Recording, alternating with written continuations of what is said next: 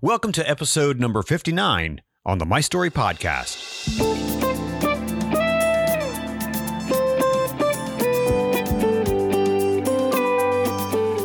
The My Story podcast features interviews with leaders, influencers, and entrepreneurs who tell their stories and the life lessons they've learned along the way. My goal is to inspire you to live a life of meaning and purpose. Hi, my name's Conrad Weaver. I'm a documentary filmmaker, a storyteller, an entrepreneur, and the host of this show, the My Story Podcast. And I'm so glad you stopped by to listen to the program today. According to the Christian Alliance for Orphans organization, there are approximately 150 million orphans in the world today. That's unbelievable. In the US alone, there are more than 111,000 children waiting to be adopted. Today on the show, we'll be talking about these issues and the challenges of adopting vulnerable children. My guest is Arthur C. Woods. Arthur and his wife had some very painful experiences while waiting to adopt, and he shares this story with us today here on the My Story podcast.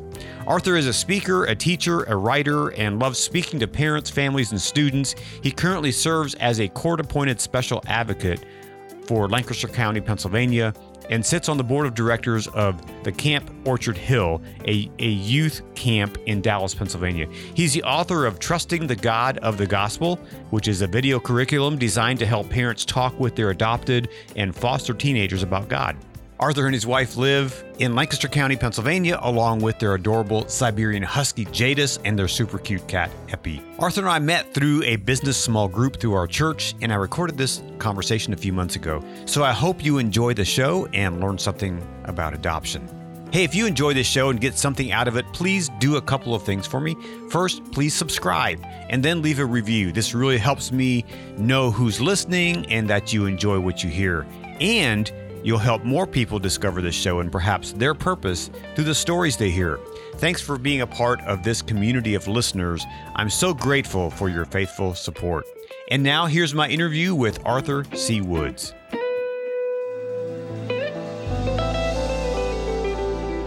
Well, Arthur, welcome to the My Story podcast. Thanks so much for joining me today.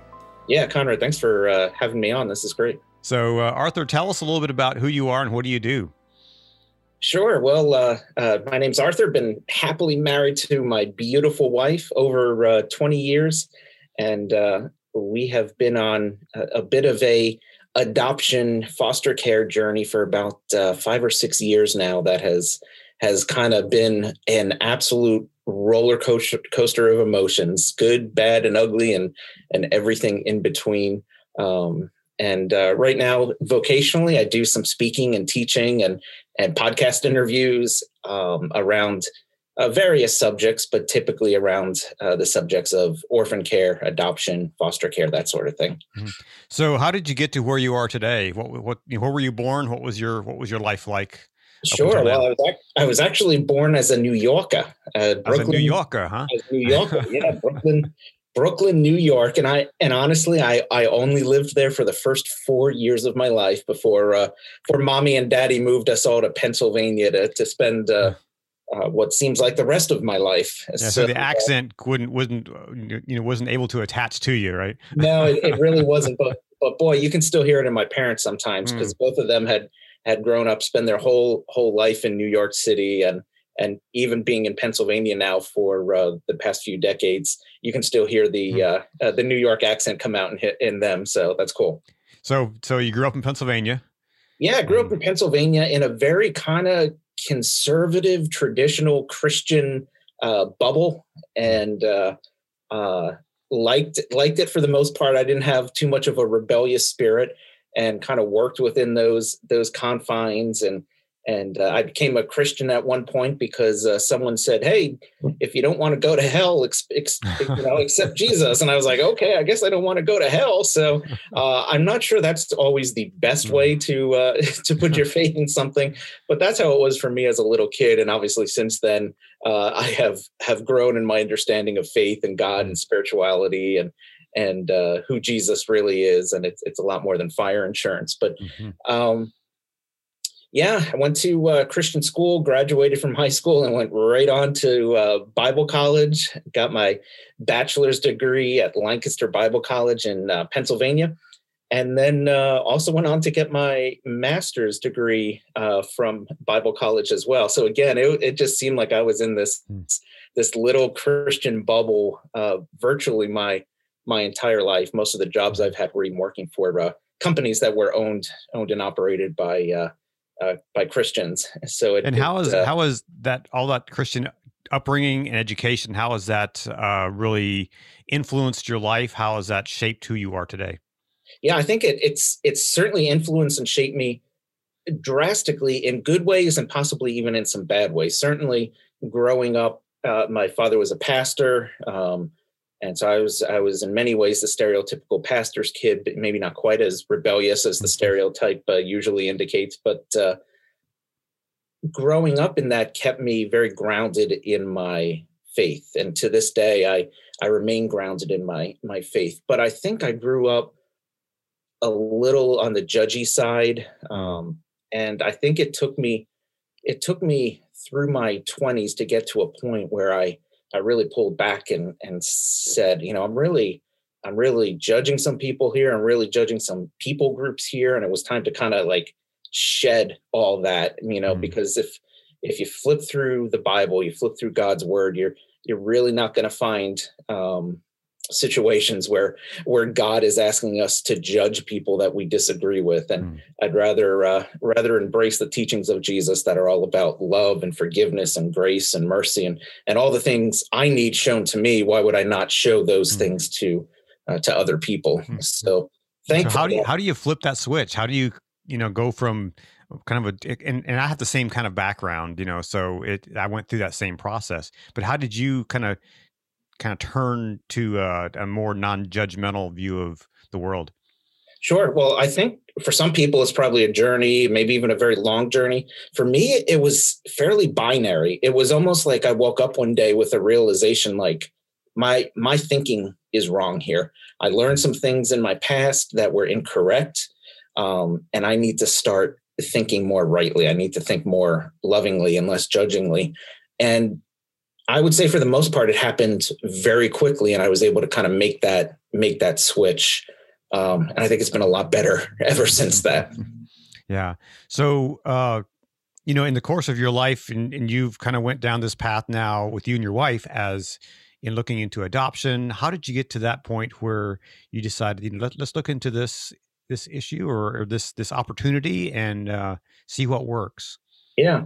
Well, when we first got got married, and that was uh, about 21 years ago, we we knew we were going to have kids, but we we always were just putting it off mm. uh, and putting it off, and we put it off for years because we just kept looking at it as something that's in the future.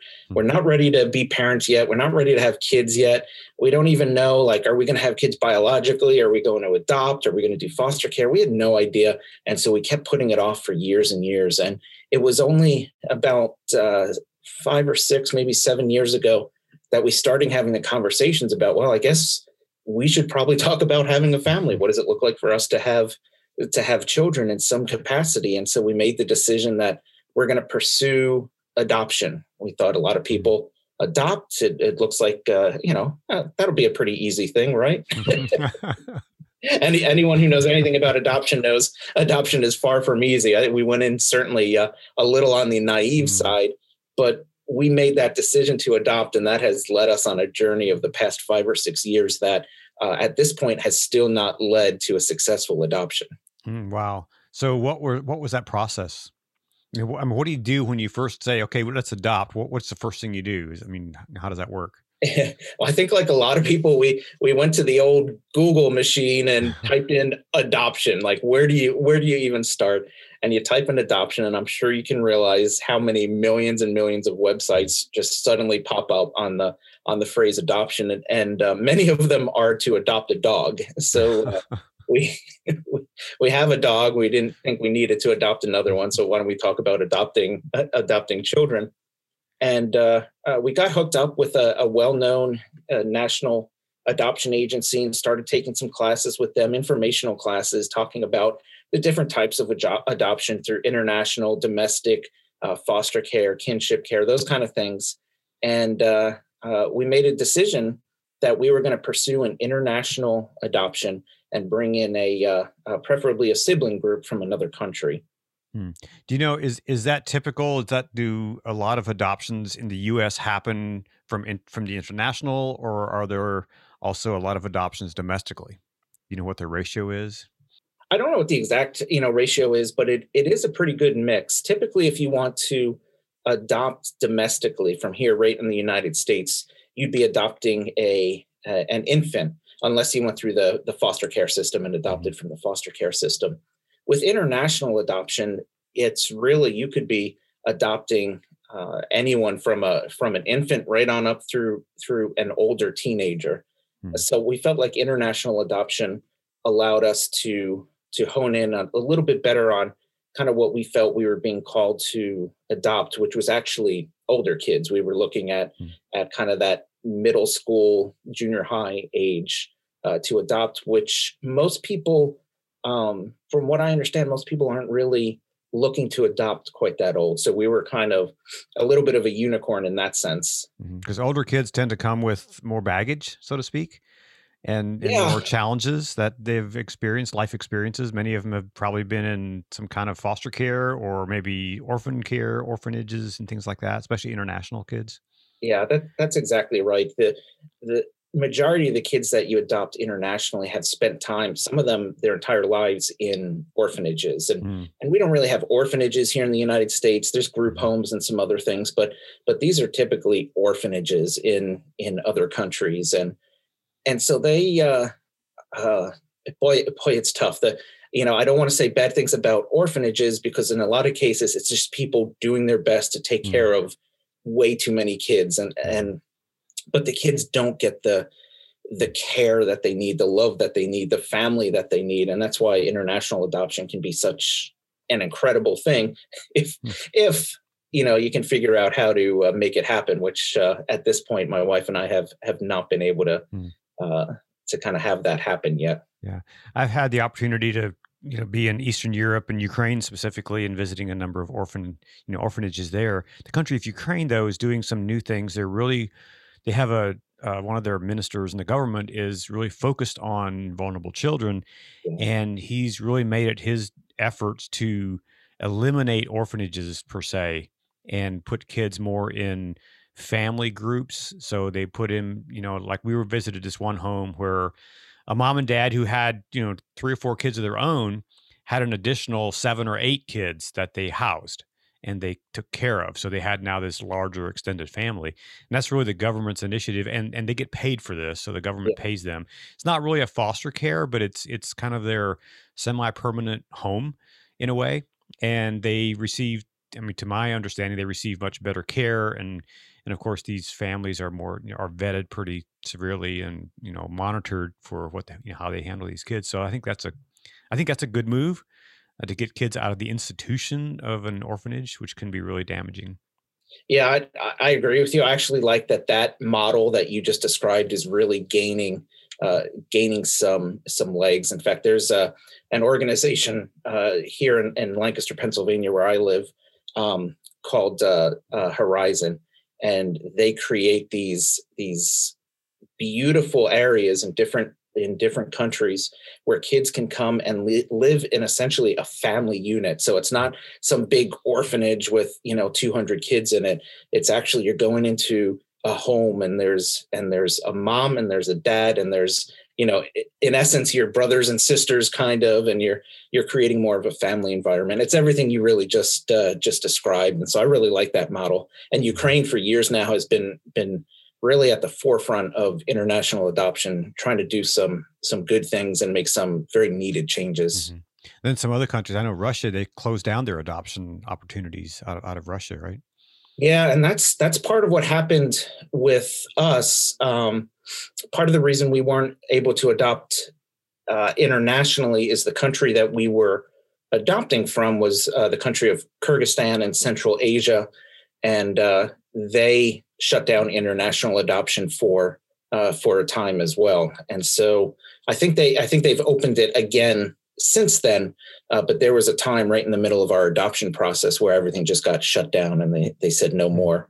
Um, and a lot of countries, um, it's unfortunate, but there's a lot of a lot of corruption on the on the local and regional levels when it comes to adoption and and uh, I think some of these these governments are saying we have to make sure our process is, secure, it's safe, it's appropriate um, before we continue with it. So mm-hmm. um, that's what part are, of what, what been, unfortunately what have, we had to do.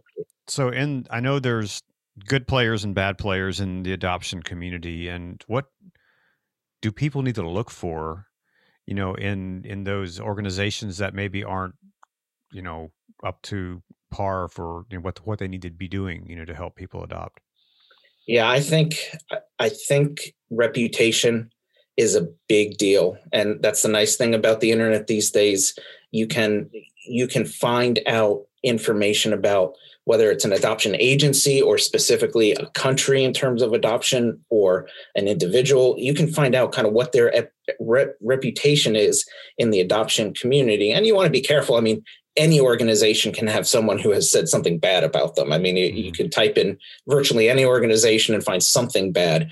But if you find those bad things over and over again, you're probably saying, all right, maybe this isn't the direction that we we want to uh, to steer. And we would have, like I said earlier, we went in a little naive, as I think a lot of you know pre-adoptive families do. We went in a little naive and, and probably would have done some things a bit differently over the past five or six years that uh, um, we now know. Mm-hmm. Did you get to the point where you were close to having an adoption come through and then it fell through? What was that? What were some of those those pitfalls or, or some of those yeah, that's, challenges? That's exactly right. Um, we had started the adoption process uh, in Kyrgyzstan through a hosting ministry. In other words, the the two siblings, it was two girls, two sisters that we were going to adopt came over from Kyrgyzstan and spent uh, five weeks of the summer in our home hmm. getting to know us. And they only spoke Russian, which was great. so we did a lot of charades and Google Translate and pointing, and it was it was very cool. And they were with us for five weeks, and we fell in love with the kids the whole time they were here. We were pursuing the paperwork for their adoption. And then after five weeks, we had to put them back on a plane and, and send hmm. them back to their orphanage in Kyrgyzstan that actually happened two more times. They were able to come over for Christmas for four weeks. Mm-hmm. And then the following summer, they were able to come over again for five weeks. So by that time, we're we're looking at these girls saying, like, these are our daughters. That entire time we're we're pursuing the adoption, getting all the paperwork in line. And then the country of Kyrgyzstan says, we want you guys to come over and uh, spend two weeks on what they call a bonding trip with the girls in Kyrgyzstan, getting to know them even more. And then when that's over, um, uh, you, you, will have to go home again, but then we'll call you back probably about a month later and finalize the adoption. So everything was ready to go. The kids had been in our house uh, several times. We had spent, uh, it ended up being three weeks in Kyrgyzstan with the girls. We were kind of like this family. We are all. Uh, in love with each other. Everything was going great. We learned a little bit of Russian. They learned a little bit of English. It made things uh, a lot easier. And then the the carpet just got pulled out from from under us. And mm-hmm. and uh, there's some things that happened that I that I don't necessarily want to go into publicly to kind of um, throw some some organizations or or countries under the bus, but just kind of suffice to say that that it it fell apart by no fault of of our own or by no fault really of the girls. And uh, we were told that we were not going to be able to to adopt. And then uh, um, right around that same time kyrgyzstan closed their closed their doors to international adoption and that pretty much ended ended our case. Wow.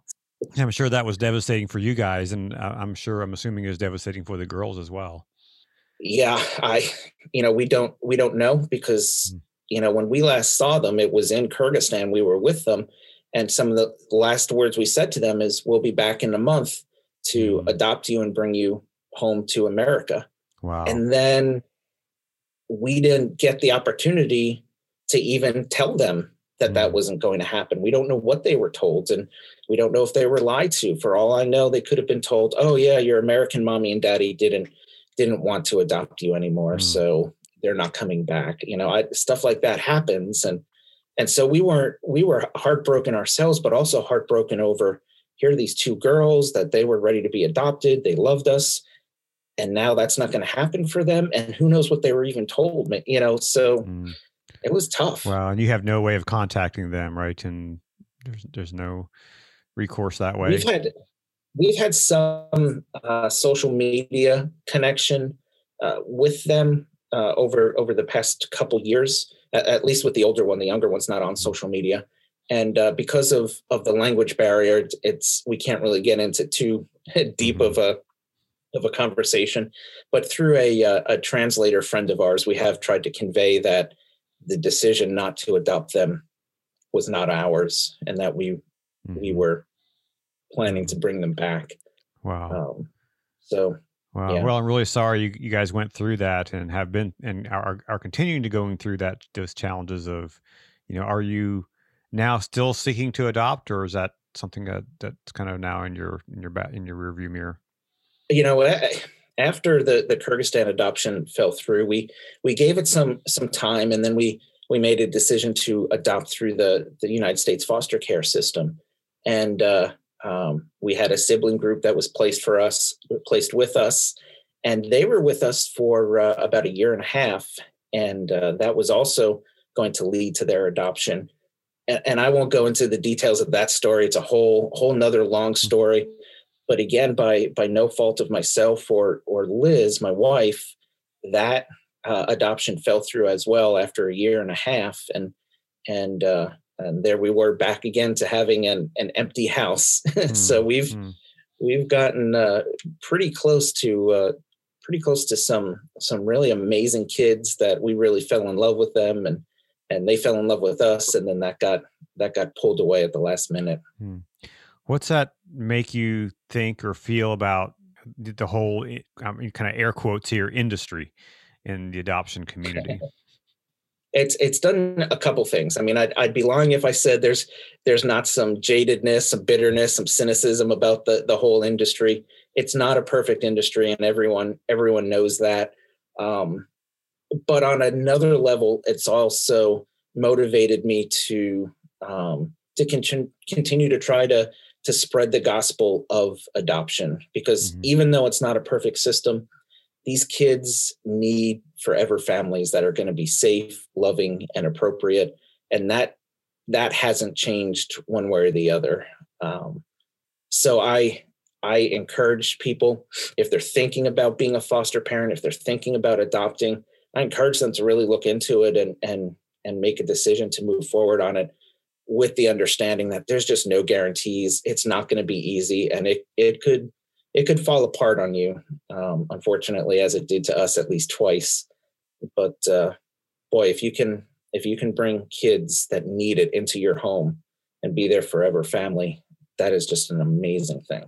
There are so many children around the world, you know, that don't have families, that don't have. I mean, I don't know what the numbers are, but I know it's in the millions of kids that are, you know, out there without without parents, without families, and uh, I think adoption is an amazing, you know, when it works and when it comes through, it's an amazing transformation. And, and even after an, adoption, there's challenges. My friend Karen Springs, that was on the podcast a few episodes ago, she wrote a book called Adoption Through the Rearview Mirror. And uh, again, just had a really poignant look at adoption uh, after it happened and interviewed many 60 some families i believe and you know told their stories uh, about their process and the challenges that they faced after adoption because so many of these kids come home broken and you know, with lots of problems that you know were part of the system and wh- where they were at and and many of them i know i've i've met one that is now an adult that we're actually working on a movie about her life. She didn't know how to love because she was never loved and so you know, when her family who adopted her was wanting to, she didn't know how to reciprocate that love. And it was just some really challenging circumstances. That's the thing. While adoption is an amazing thing, and I'm, I'm so glad that people have been able to adopt children and teenagers in need, in many ways, adoption is the the start of a brand new journey of of healing from the the trauma that these kids have have no doubt experienced prior to being adopted and and uh, so it's it's a challenge. The a, a, finalized adoption is not the end of the race. If anything, that's the that's the start of the race. Right, exactly. So what really what motivates you now to do what you're doing? What's what's your motivating force behind what what who you are and what you do? Yeah, I think it it's still it's one of those things that I've I've learned so much over the past five years, and and some I've learned through failure and mistakes, and and others I've learned because things have gone well, and we've we've made we've made the right choices. I feel this this compelling to share what I've learned, share what I know, and and help other people to to adopt, to pursue foster care, to to look in, into orphan care in general, and, and ask themselves how can I help children in need? Even if you're not able to bring a child into your home, there's still many ways that that you can help children in need, and uh, that's kind of the the message that I enjoy spreading these days to um, you know to whoever will listen. Mm-hmm. Who are some of the people, or what are some of the resources that have been a huge influence in your life? Sure. Well, one of the absolute biggest ones, and, and anyone who's kind of in in the adoption world or the behavioral health world will know the name Karyn Purvis. And uh, unfortunately, she she did die a few years ago. But the the research she did into childhood um, behavior was incredible. Um, she created a system called TBRI, Trust Based Relational Interventions, in terms of how how do we work with and respond to children from hard places as they um, become escalated, um, as they become off task. How do we how do we respond to them in a very non traditional way that is going to help them uh, keeping keeping in light their personal trauma. Uh, so Karyn Karyn was a, a, big influence on my my wife and I. Um, her books, her uh, her videos, uh, really if you're if you're thinking about parenting kids from hard places um, karyn purvis is one of the people you want to become familiar with and, and her her books and, and videos hmm. what's a piece of advice that you've received throughout your life related to this or in general f- for your life what's a piece of advice that you got from someone that really changed your thinking or maybe even changed you know the path of your life i think as it relates to adoption and foster care. I'll answer specifically in, in that context. I think anyone going into it for the first time needs to to understand how challenging it's going to be, even if things go well. Even if you pursue adoption and, and a year later you've adopted, like great, that's awesome. But it's still going to be a challenge. It's not an easy journey and i think sometimes we we hear that and we're like oh yeah yeah i know it, it, that's fine. I know it's not easy. It'll be fine. And then you get into it and you're like oh this really is not easy is it? And and so i you know i guess i would just tell people that it's not an easy process regardless of of how good or bad the outcome is. It's it's difficult. Mm-hmm. what should someone do? Who are the people that they should surround themselves with uh, if they're going down this process you know, you know what are some of those resources that uh, are helpful for someone that's that's going down this road?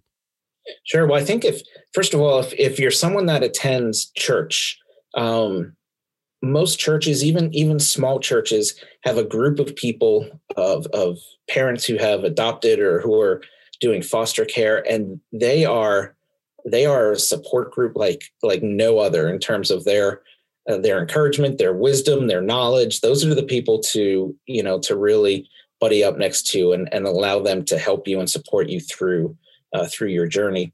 But even on a more uh, formal basis, most of the adoption agencies, uh, wherever you may live, have classes and support groups and training and uh, a lot of them are free or inexpensive and that's another way to just get get support. So if you're not even sure who those places are, again, Google's really not a bad place to start. If you if you type in something like adoption agencies near me and start to get to know who are the people uh, and the organizations, the ministries that are around you, and start using using them to uh, inform you and support you through the journey.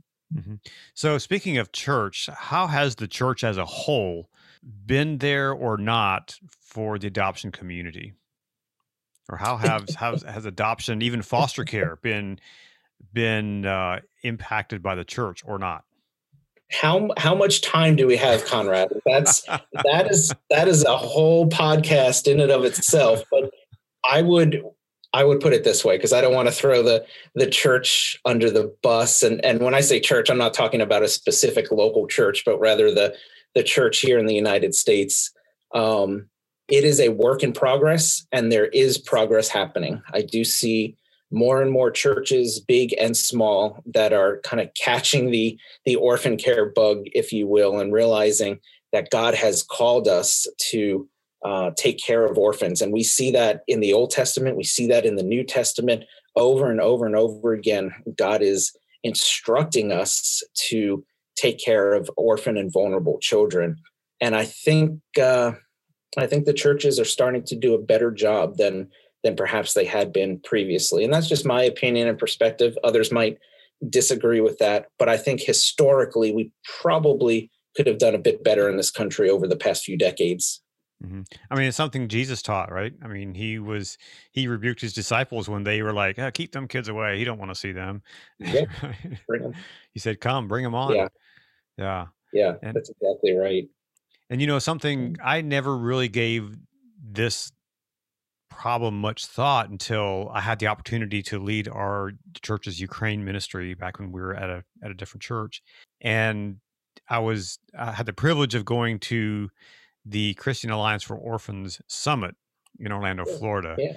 and which is a kind of a, a kind of an overarching organization that all these adoption organizations kind of are, are, are members of, and being there for two three days and hearing stories and hearing what you know how people are impacting these kids and and even just the the, the suffering that these kids go through many kids go through especially in other countries you know is really profound. And it really started my journey into understanding this problem better and having more empathy. And i think the more of us who are exposed to that message and those stories i think perhaps there will be more resources uh, allocated or given or, or donated toward organizations that make an, you make a difference. I think you're right. I mean, we as we as a people are very much responsive to people's stories. Um, we even we even see that in in professional fundraising. They'll mm. they'll they'll want to pick out the stories because they know stories will lead to someone opening up their their checkbook. And and while orphan care isn't necessarily about getting someone to open up their checkbook, it is in, in some ways getting them to open up their heart. And stories do allow that to happen. To hear the story of of say an adult adoptee and what they went through and and how adoption was a great thing or even how adoption was a horrible thing but how they worked through that and and uh, yeah i would you know you've you've been to CAFO i've been to CAFO the christian alliance for orphan i i I would say if boy, if you're in that in that world at all or thinking about getting in that that adoption foster care world, uh, check out CAFO. It is it's an incredible uh, uh, few days. I think this coming year, it's this fall in Ohio. So hmm. okay. my wife and I will be attending that in the fall. Yeah, sure. Yeah, so you know, CAFO has uh, you know, I've been I've had the privilege of working with Jed Medefind, who's the president of CAFO, and he actually endorsed our film project that we're working on. And and the project that I'm working on is called Scars of an Orphan, and it's a the story of a young woman that grew up in Ukraine, and uh, I heard her story at the CAFO summit, and she spoke and shared her story, and that's where it really drew me into this whole new world for me in orphan care and vulnerable children around the world and made me much even though it's not my primary passion it made me much more aware and much more open to hearing these stories and doing something about it. And i think that's something that all of us have a responsibility to especially those of us who live in you know america where we have everything so to speak you know if we can provide some resources to help organizations that are taking care of these kids, you know, then I think we we can really all share the burden for that.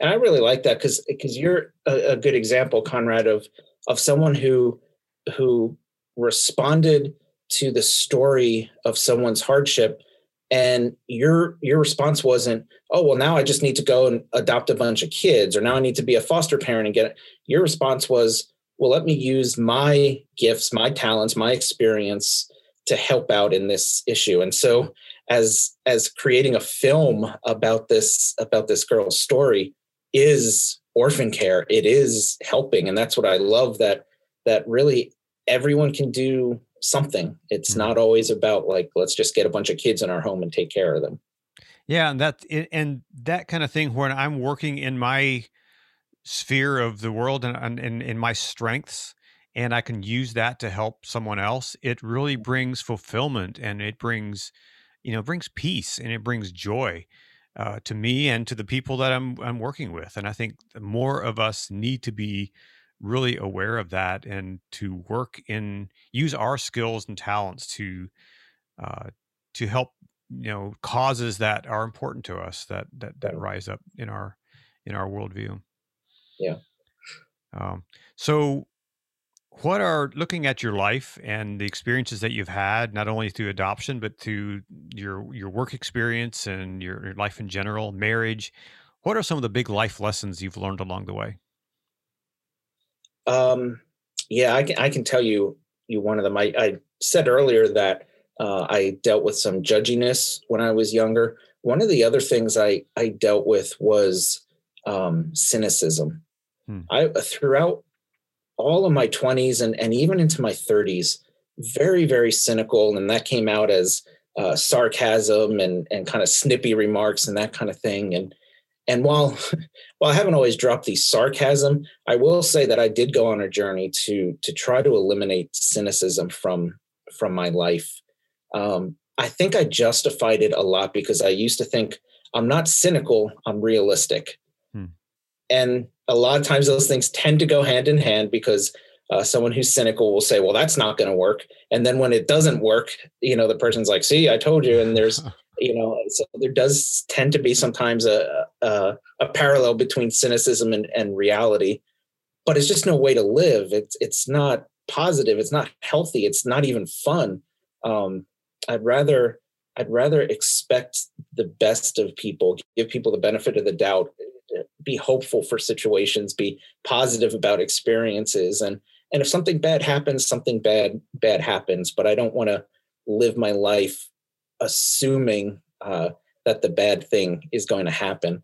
Uh, in fact, I used to have a mantra uh, in my young adult years, and, and this is almost embarrassing to say because it's such a stupid mantra. But I used to say, "Expect the worst, and you'll never be disappointed." I mean, you know, you want to talk about cynicism? Just go through life expecting to the worst, and then you'll never be disappointed. I don't want to live like that. That's a stupid way to live. Hmm. Well, I think that's a uh, an important lesson to learn to to get beyond that that that view of life, right?